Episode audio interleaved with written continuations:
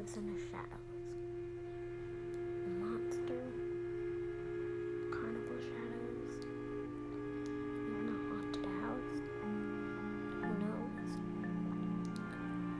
Surely this podcast does. Listen to it to find out. Find out what lives in the shadows. And even more, a family and their interactions. You don't want to mess with.